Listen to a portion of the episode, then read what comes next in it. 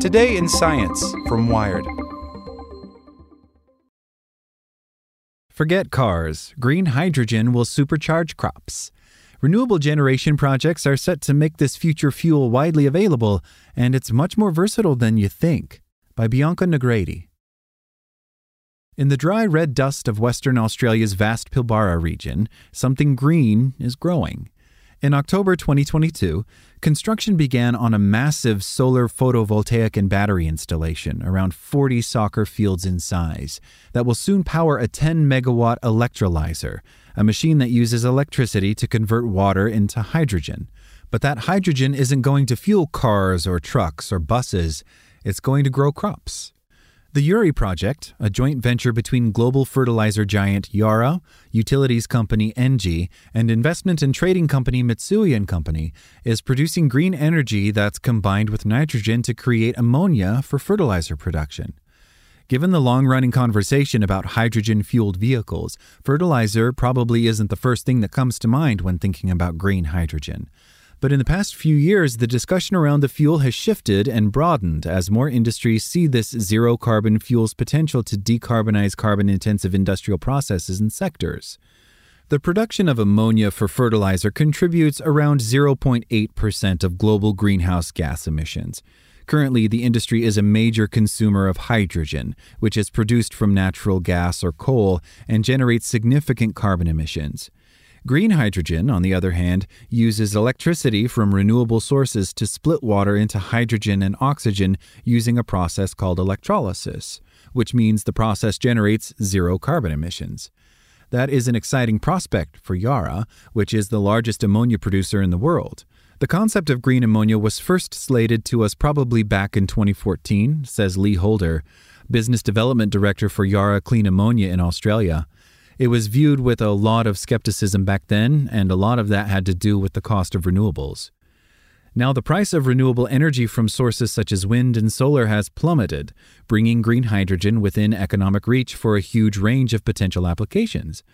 Perhaps surprisingly, hydrogen fueled passenger transport is not top of the list, says Frederick Mowill, CEO of Hystar, a major manufacturer of proton exchange membrane or PEM electrolyzers for the production of green hydrogen. There's probably been a disproportionate amount of attention given to transportation within green hydrogen, Mowill says. He says large scale industrial applications like the Yuri project are what will really drive demand. A company like Yara will need enormous amounts of green hydrogen, he says. Another industry with a keen interest in green hydrogen is freight transport.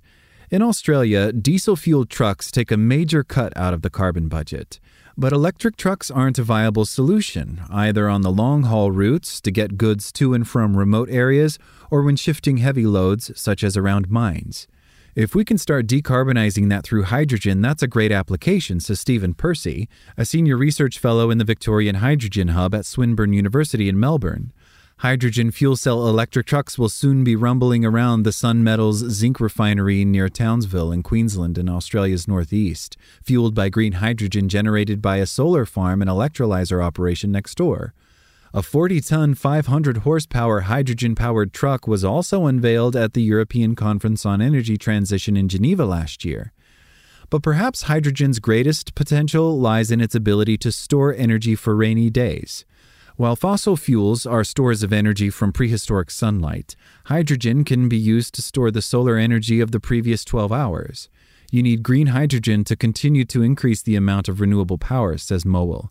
Once an electricity grid gets to a critical mass of renewable inputs from sources such as wind and solar, something has to step in to stabilize and smooth out those peaks and troughs of supply and demand. You can't solve that with batteries. It's at a scale that wouldn't be practical, Mowill says. Hydrogen is a very good way of balancing out this. And unlike batteries, hydrogen can be efficiently transported. It can be compressed into liquid hydrogen, which does require some energy, or it can be converted into ammonia, which is already transported around the world, then cracked back into hydrogen and nitrogen at its destination. Countries like Japan and South Korea, which are home to energy intensive industries such as steel and the manufacturing of cars and ships, but lack the renewable resources to power them sustainably, are eager to import hydrogen from countries with an excess of renewable energy, such as Australia. The idea is basically that you produce those hydrogen molecules or hydrogen direct derivatives in countries with abundant renewable resources, says Carlos Trench, head of hydrogen projects at Engie Australia and New Zealand. Then you transport the molecules, whether it's ammonia or any other derivative, and then you reconvert that molecule into green power at the destination where a direct development of renewables is not feasible. Japan has already declared its intention to be a world leader in the hydrogen economy as part of its carbon neutrality strategy. South Korea is hoping hydrogen will supply around one third of its energy by 2050. But Percy stresses that despite all the excitement, green hydrogen is still currently a bit player in the global decarbonization game. It's really very small scale right now, he says, but it is ramping up. China's state owned energy company Sinopec has started construction on what will be the world's largest green hydrogen facility. When completed, it will produce 30,000 tons of green hydrogen each year. At the moment, less than a million tons of low carbon hydrogen is produced annually, and much of that is created using fossil fuels, with the resulting carbon then captured. Spain is also striding ahead with production and in 2020 unveiled its plans to become a major hydrogen producer. It set a target of producing 4 gigawatts of green hydrogen annually by 2030. But it has already surpassed this four times over and has plans for more production facilities. Cost is still an issue. About 60% of the expense of green hydrogen is the cost of the renewable energy used to produce it, Percy says. So, as renewable energy gets cheaper, hydrogen will too. The cost of the electrolyzer technology is another major component of hydrogen's relatively high price, but Mowill says electrolyzers are becoming more efficient.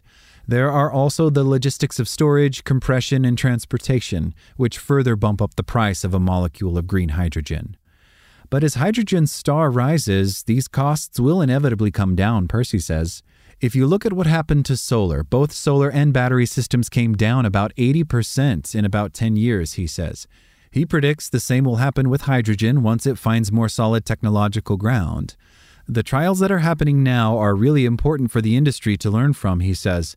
While it's a pilot scale today, in five years' time, they're likely to be ready for something bigger. Like what you learned? Subscribe everywhere you listen to podcasts and get more science news at wired.com/science.